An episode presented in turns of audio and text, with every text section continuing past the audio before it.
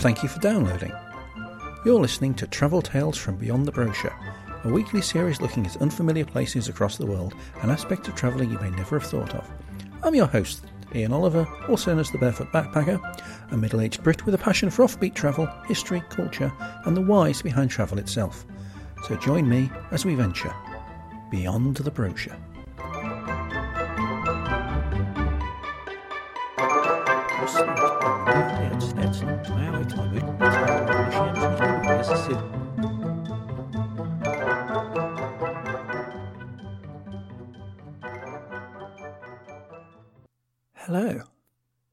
Everyone out in the real world?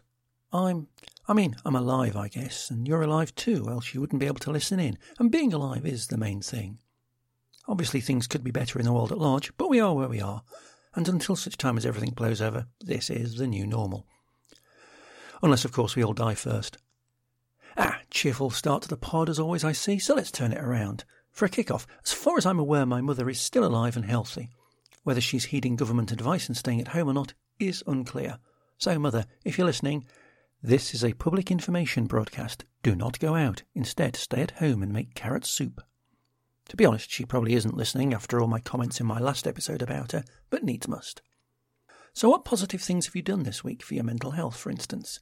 Let's take an example. My hiking buddy, Becky, the traveller, who is very much an outdoorsy person, so this whole lockdown thing isn't sitting well with her. However, earlier this week she took it on herself to go camping with a tent, sleeping bag, camping stove, and only the supplies she could carry, and she disappeared off into the wilderness for one night on her own. Well, I say wilderness. In truth, while her front garden is a bit of a wild spot, her back garden is neatly trimmed and much more accessible. Insert your own innuendo there. But yes, she camped on her own back lawn. She even resisted the temptation to cook her packet snacks on a kitchen cooker or use her own kettle, even though she didn't realise until she got there that she was running out of camping gas, and obviously it was too far to trek back to her house to see if she had any more. I'm not sure what her neighbours would have thought had they looked out of her back windows and seen her camping in the back garden, but I'm pretty sure they must know her well enough now to know that nothing from her is terribly unusual. I think she's set herself a few pseudo outdoor challenges this week, as a couple of days later she climbed Snowdon, the highest mountain in Wales at just over a thousand metres. Or rather, she climbed the equivalent height using the stairs in her home, which took about 240 climbs up and down. I mean, the scenery isn't necessarily as interesting, but there's less wind and rain. That said, Snowdon probably isn't as steep as a flight of stairs, but then at least you can keep stopping for a sheltered rest. I don't remember if she did it with a full backpack on, though. I could probably do the same. I have my hiking backpack, my tent, my sleeping bag, and even some walking boots here with me in Sheffield. Only my friend's house doesn't have a garden, only a backyard, which itself is full of accoutrements. So, oh dear, never mind, I'll just have to find something else to do. This house does have stairs, though, and they're pretty steep buggers, so maybe I'll just have to do that instead. What I have realised over the past couple of days is that it's really good for my mental health if I make myself do something. I'm typing this on a Thursday evening, and I had a really bad drop on Tuesday that ended up with me just after the Twitter travel chat that I helped run, uh, hashtag TRLT, Tuesday evenings UK time. I logging off and just sitting in my room with trance music playing gently in the background for maybe an hour. I, I just the whole situation in the world got too much for me, I think, and I just needed to reset and to switch off. Yesterday and today, though, I made sure I kept myself active. So yesterday I made a parsnip and potato curry from almost scratch. It was for my friend landlady type person here in Sheffield, who I shall now from now on refer to as Debbie, for that is her name. And she's not fond of spice, because she's a wuss. But she had a couple of jars of curry sauce that she thought might be suitable for her, so even so I still made a proper base with onions, garlic, ginger, and one solitary deseeded chili pepper before adding the sauce. She still said it was too spicy for her, but eh, I'll train her up on to handle spice yet.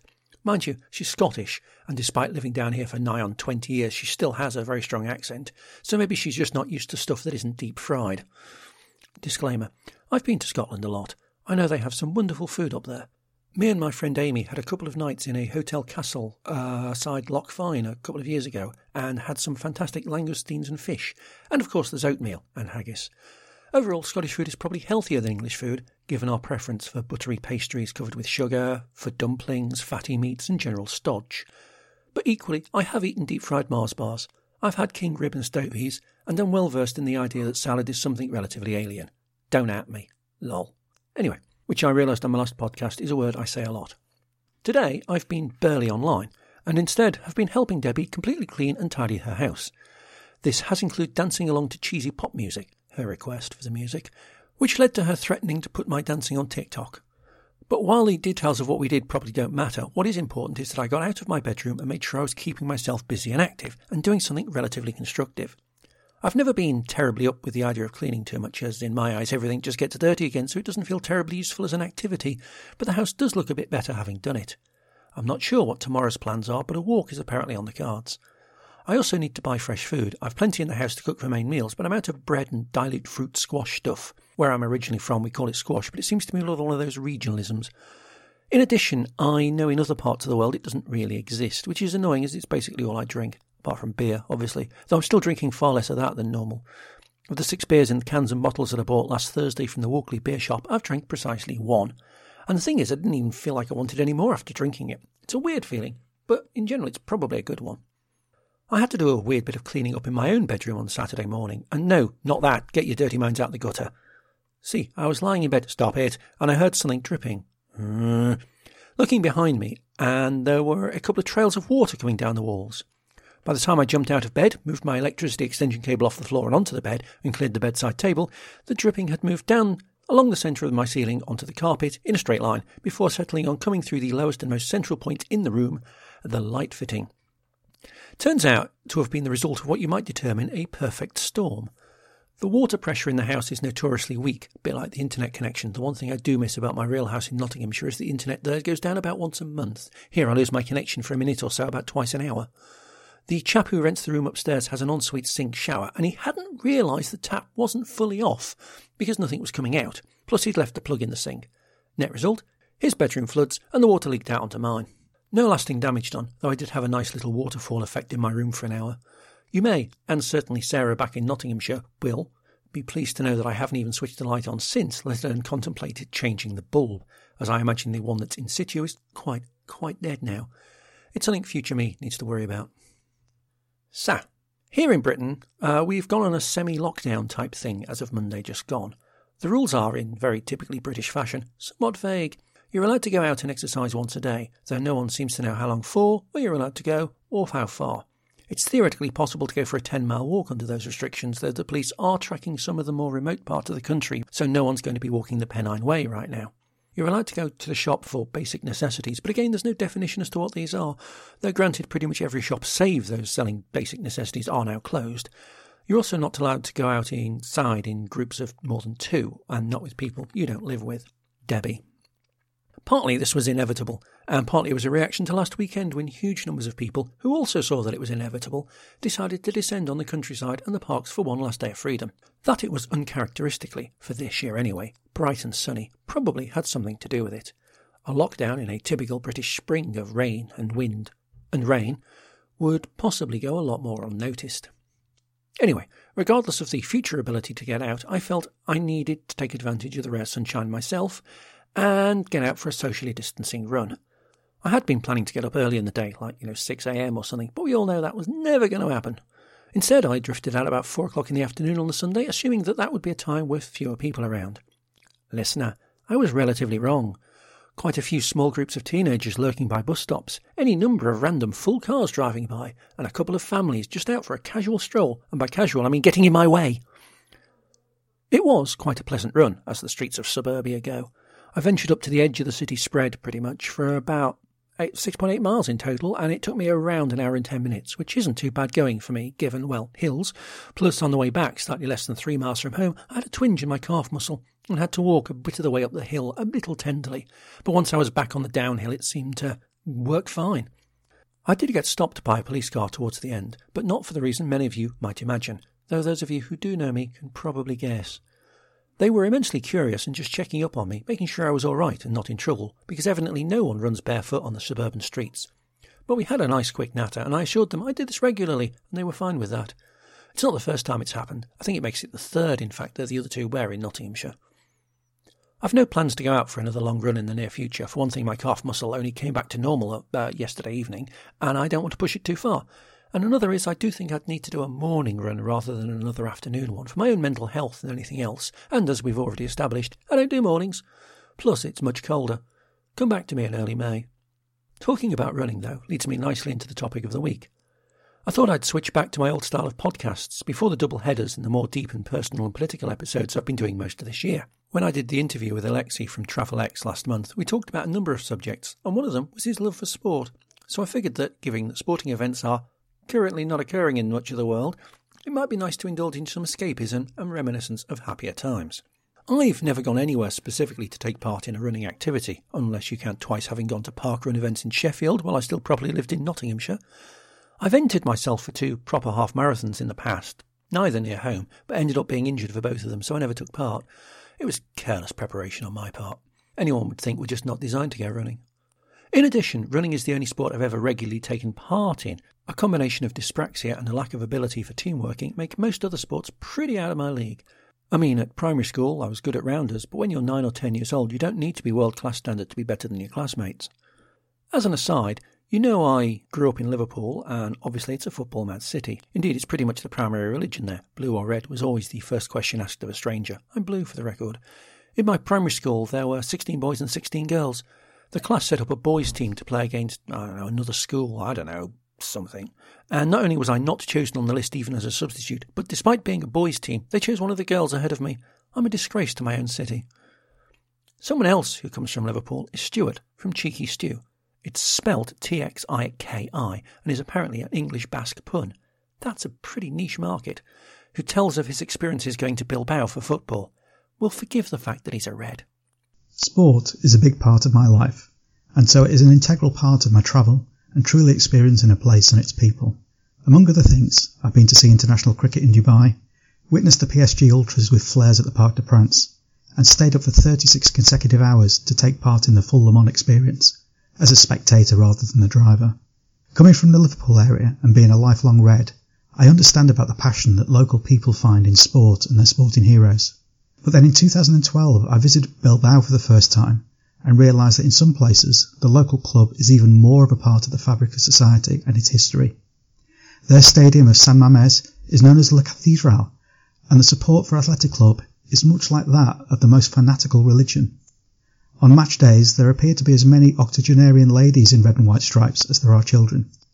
It's almost as if every fortnight during the season, the city holds another carnival.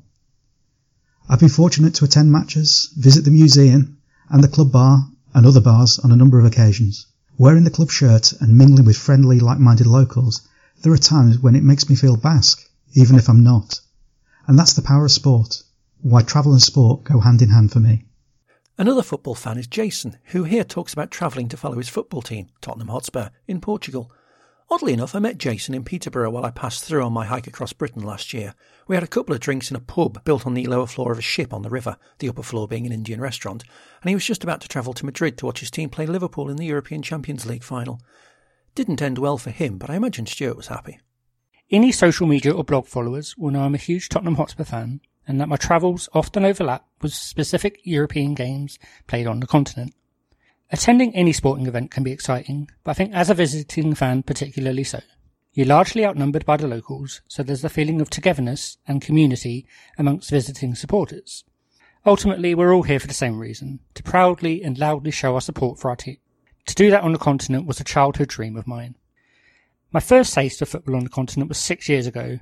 Tottenham were playing in Lisbon, and I'd been itching to cross a European game off my bucket list, so I knew this was the perfect opportunity to do that. Even before I'd left England, there was that buzz in the air. In Stansted Airport, there were a growing number of Spurs fans in the terminal.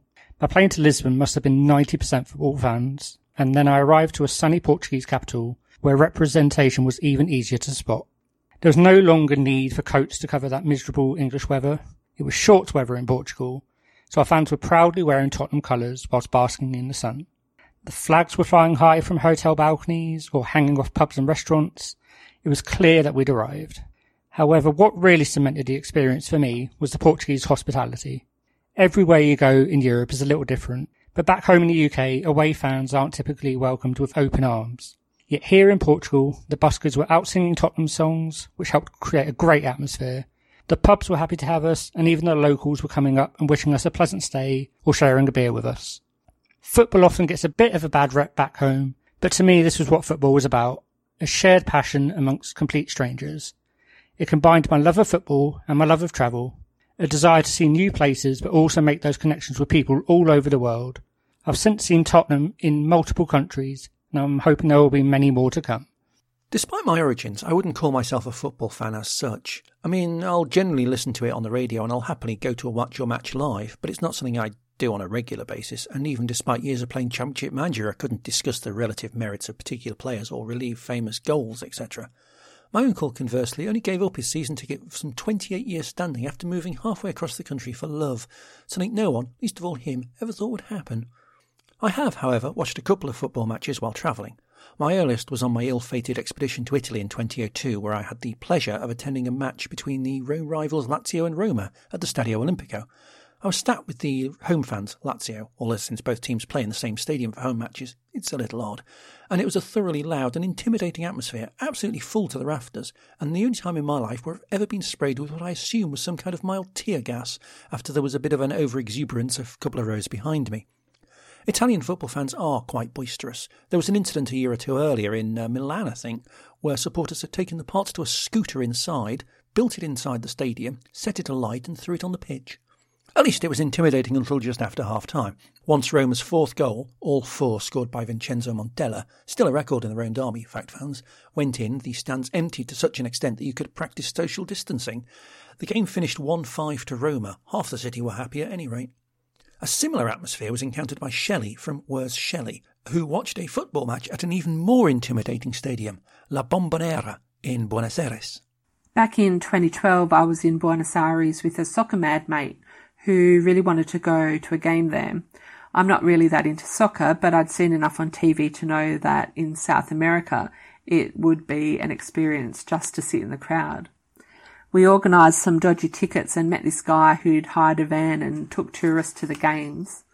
We'd sort of heard about the reputation of the La Boca neighbourhood at night, so we were happy that a local was with us.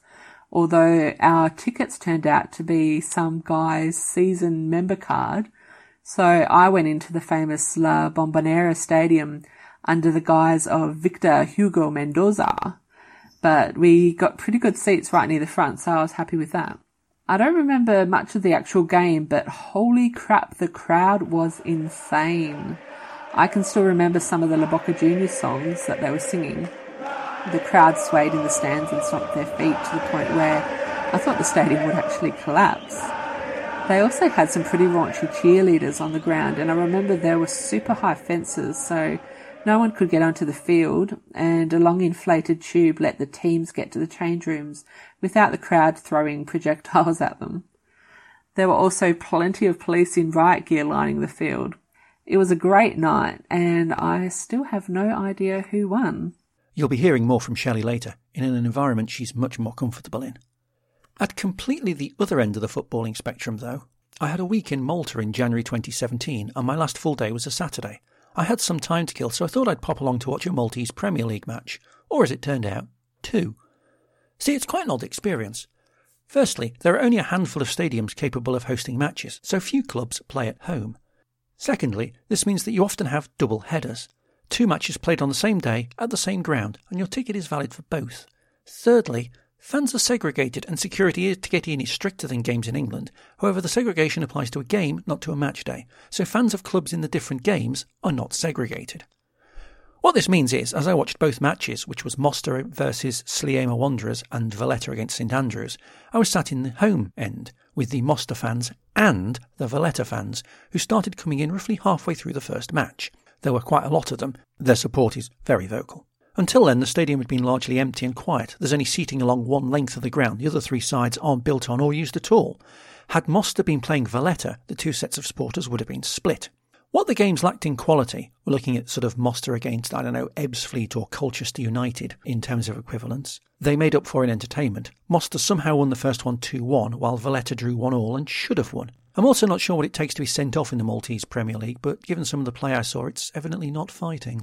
Anyway, my final football tale lies uh, somewhere in the middle, I guess. It's always been a weird ambition of mine to watch an obscure international football match, like one between countries who, shall we say, aren't exactly top tier, and know they're not going to win anything. When I was plotting my Interrail trip in autumn 2019, a couple jumped out at me as sounding interesting. With hindsight, Andorra beating Moldova 5 0 would have been a more fun match, but I was happy with my choice.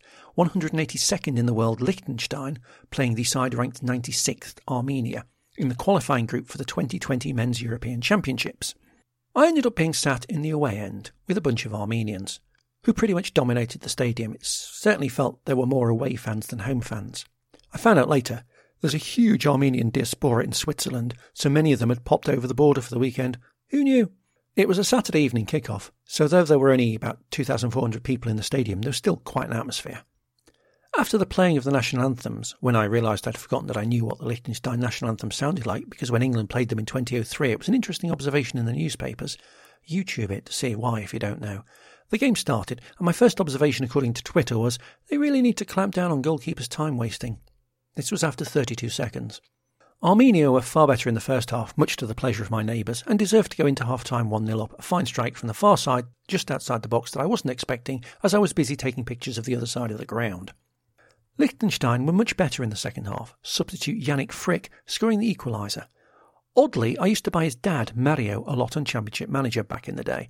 The game finished perhaps surprising one all draw, as an aside, that pleasure cost me the grand total of 20 euros, which is not only relatively good value for an international football match, but probably makes it the cheapest form of entertainment in the entire country. Football's not the only sport I, or people I know on Twitter, have travelled to see, though.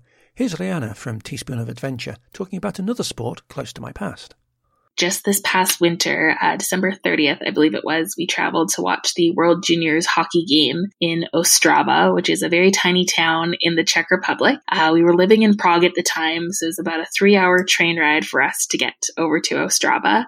Um, and it was so much fun. The entire arena was filled with um, a ton of Canadians. We were watching, we're Canadians, and we were watching a Canada versus Germany hockey game. And even though Germany is much closer to Ostrava, uh, the arena was totally full of Canadians, and it was so much fun to be cheering alongside our fellow countrymen in a tiny, tiny town in the middle of the Czech Republic. As a super cool experience. And I'm not a huge sports person, not a huge hockey person, but I loved it, and I would totally, totally recommend traveling for a sporting event, uh, especially when it's something super unique and you get to cheer with a huge crowd of people.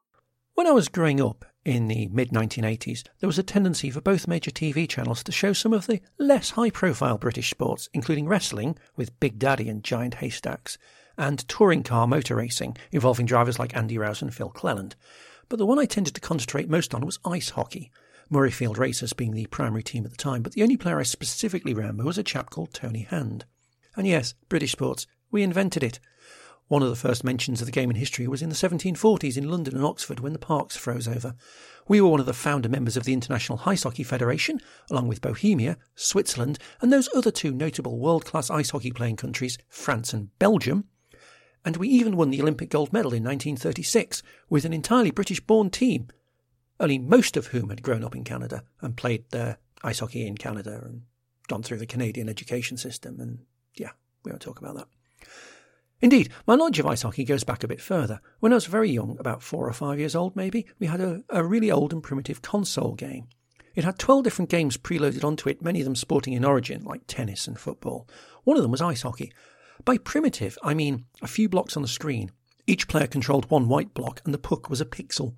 But even at that early age, I found the concept interesting. The thing that made me most curious was the way you could just move the pixel behind the goal and play on. In a world of football, this felt odd, even then. 20 years later, mid 2000s, I ended up becoming friends with, and just for just over renting a room off, my friend Alison in Coventry, who's pretty passionate about the game. So I ended up going to see quite a few matches of the local club, Coventry Blaze, one of the leading teams in the English and Scottish Ice Hockey League. In one of the matches I saw, one of the players, I think he was player coach at Basingstoke at the time, was the same Tony Hand. He was about 41 years old, but it's interesting that I finally got to see him play. I've since moved to Nottingham and now Sheffield, both of which have leading ice hockey teams themselves. It's thus a sport that's kind of followed me around for much of my life, on the periphery, but always been there in my thoughts. And I've watched a couple of games on my rare forays into colder countries. My first foreign game was in the Upper Peninsula of Michigan, when my net pal Annie took me to watch a local college game. This was the first time I appreciated in real life just how big college sports are in the USA, as compared to here in the UK, where inter university ratchets are pretty much anything, are pretty niche. I'm ignoring the university boat race because really, no one cares.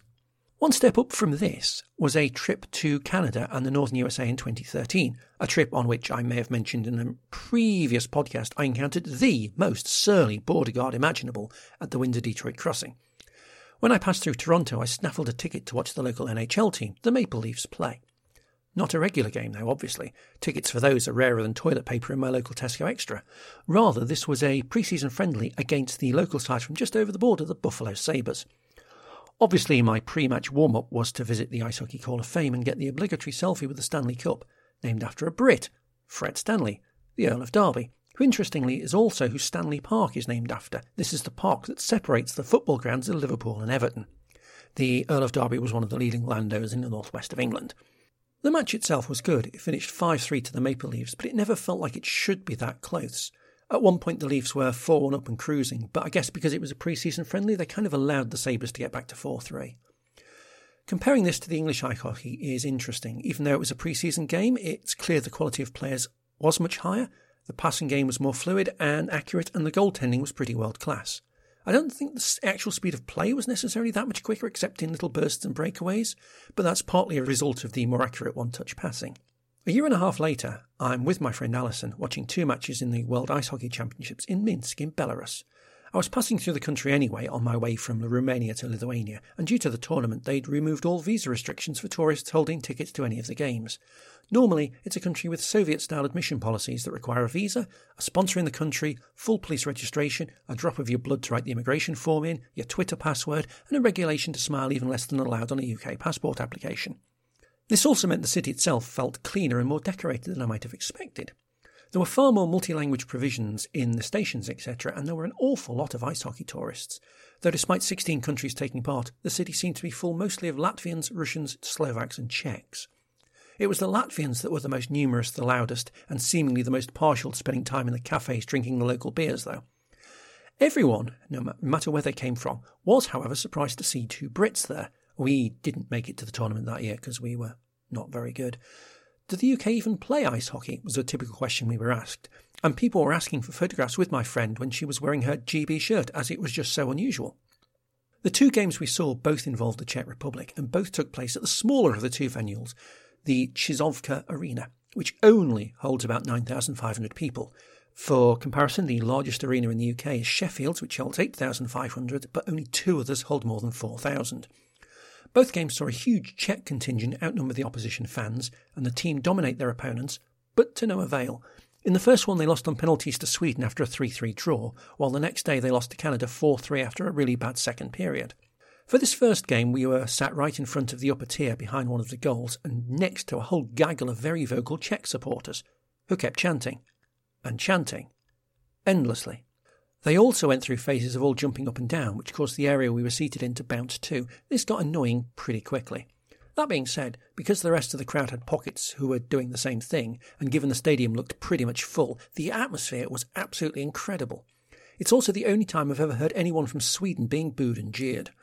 For the second game, we were in the corner of the arena, but still front row, in a small gaggle of Canada waving flag supporters, although most of them were Belarusian. Genuine Canadians were few and far between. Some people had genuine replica NHL jerseys, but of course that could mean anything. Of course, it being the World Championships, it was very clear just how much quality there was on the ice. The game in the UK is much less smooth and fluid than that, and much more stop start with more penalties and errors.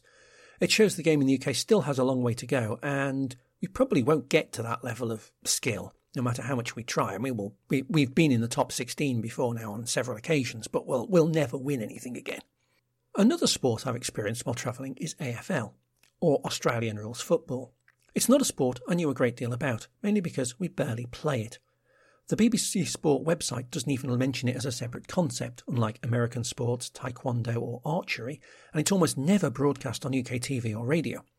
One short lived broadcaster, I have a feeling it was Setanta, did show a few games once about 15 years ago, but I only caught one of them. It didn't seem at all that interesting, to be honest, a procession of thrown passes which, when caught, caused the game to stop and people to run further up the field. It seemed quite bitty and not at all fluid or really that interesting. That said, I'm always open to new experiences, and an entire country can't be completely wrong. Hashtag Brexit. So when Shelley suggested we go to a game while I was visiting her, I of course said yes. Often these things are much different if you're there watching live, especially if you have someone next to you telling you what's going on. So, the game I attended was in Perth in Western Australia and was my friend's team, Fremantle Dockers. They're playing against one of the many teams from the Melbourne conurbation, Collingwood, known as the Pies, short for Magpies, because, you know, they play in black and white. To give an idea how popular the game is even here, because it is mainly played in the Victoria area, the Perth Stadium, the Optus Stadium, if you believe in the concept of naming rights, holds about 60,000 people. Freo games get about 40,000, which is on a par with football, soccer, in the top two divisions in England. It's a pretty new stadium, and it's shared with another AFL team, the West Coast Eagles, with whom there's obviously a bit of a rivalry. Indeed, a match between them a few weeks earlier was still being talked about on my visit due to a fight that took place on the pitch. As an Englishman used to soccer stadia, the first thing that became apparent wasn't so much the bars inside the stadium, which is fairly normal, it was the fact that you could take the beer to your seat. This is common in sports like rugby and ice hockey, but tends to be restricted for football because the powers that be simply don't trust us. I've always mused about an inverse correlation between how violent the sport is versus how aggressive the spectators are. You never really hear of pitched battles between ice hockey fans, only the players. By extension, of course, this means that crowds at games like basketball, a notoriously non contact sport, and bowls should be the worst, but data analysis and statistics don't always work like that. The other thing that becomes blindingly obvious as soon as you see it is the shape of the pitch. Unlike most of the football based sports, it's played on an oval field rather than a rectangular one. It's the same shape as a cricket pitch, and the stadium is indeed multi use like that.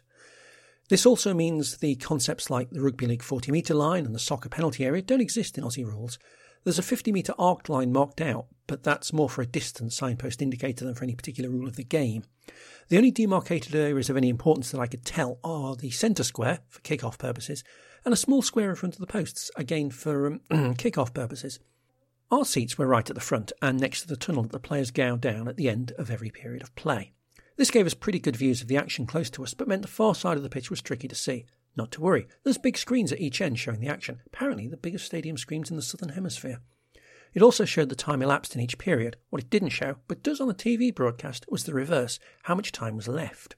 Each period, or quarter as there's four of them in a game, is 20 minutes, but that's ball in play time like rugby, not overall playing time like in football.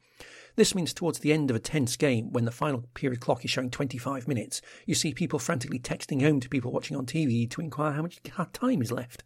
The play itself. I spent a lot of the time in my mind comparing it to rugby and thinking how much better it was, even the game rugby should be. In fact, it's a little weirder than that.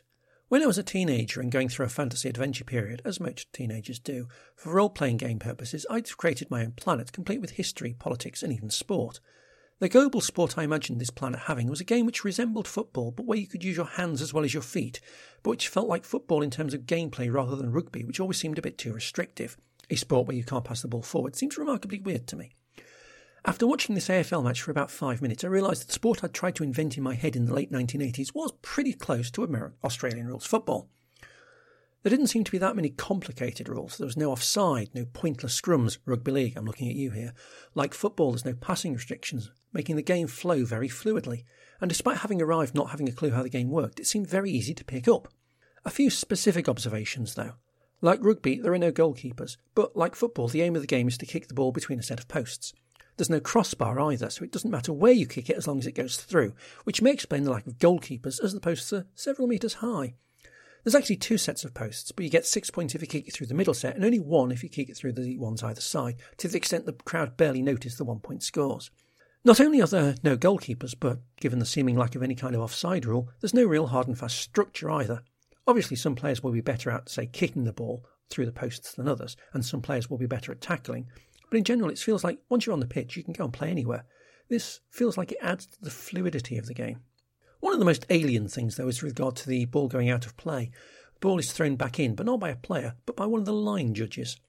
In essence, throw ins lineouts are team neutral, so there's no advantage to be gained by forcing one. Oh, and as to my initial fear of the game stopping every time someone catches the ball, this is a mark, and it is a very important part of the game. Rugby has them too, but far less often. They only happen if the ball is caught cleanly, i.e., doesn't bounce first or come off another player, and then only if the ball travels more than a certain distance 15 metres, I think. Also, much to my relief, the ball is then played on pretty quickly, and while a whole passage of play that consists of marks is possible, I didn't see more than three in a row in the entire game. Conversely, a well taken mark in a good position is the result of a great pass to a player in a great position and leaves the way open to an easy scoring opportunity under little pressure. You make your own luck. Indeed, in Fremantle, there is a statue of a player taking a mark that's considered one of the most famous marks in Fremantle's history. The match ended with a close victory for Collingwood. Given that they were third in the table at the time and Freo were about as mid table as you can get, this probably wasn't an unexpected result. It being the last match of the regular season, though, there was a lot of fanfare and stuff, including a send off to a couple of the Freo players who were retiring, which was nice to see. As a sport, it's similar to Gaelic football, similar enough even for there to have been matches between the winners of the two codes. Here's Shelley again talking about her experiences when she went to Ireland to watch one of these cross code matches. So I've been an Australian rules football supporter since I was a kid. I'm pretty passionate about it and try and fly over to Melbourne from Perth. Um, Melbourne's the home of AFL and I try and get over there once or twice a year to see my team play at the MCG, which some Brits might probably know better as a cricket ground. The AFL has an on and off international series with Ireland and that sees the Aussie rules and Gaelic football combined into a hybrid sport, with each country hosting the two game series every second year. Back in 2006, I flew over to Ireland to watch the Australians take them on. A fellow Aussie mate living in London joined me. We hired a car in Belfast before driving the long way to Galway, seeing the sights on the way. We then had another week of road tripping down south before going to Dublin for the second game at Croke Park. Ireland won the Galway game, but Australia won in Dublin by a larger overall margin, so that meant that the Aussies won the series, which the Irish were not happy about. I remember walking through Temple Bar afterwards wearing an AFL jumper, and in one pub, a table of disgruntled Irishmen started yelling what they thought were insults like, neighbours suck. And I yelled back, we know. It had been a particularly aggressive series with the Irish not really used to our rough tackling style, which they thought unfair and we thought was normal. After a few argy-bargy moments on the field and at the pubs after, the Gaelic Footy Association suspended the series for a few years, but it came back later on. The final experience I want to share with you is something completely different.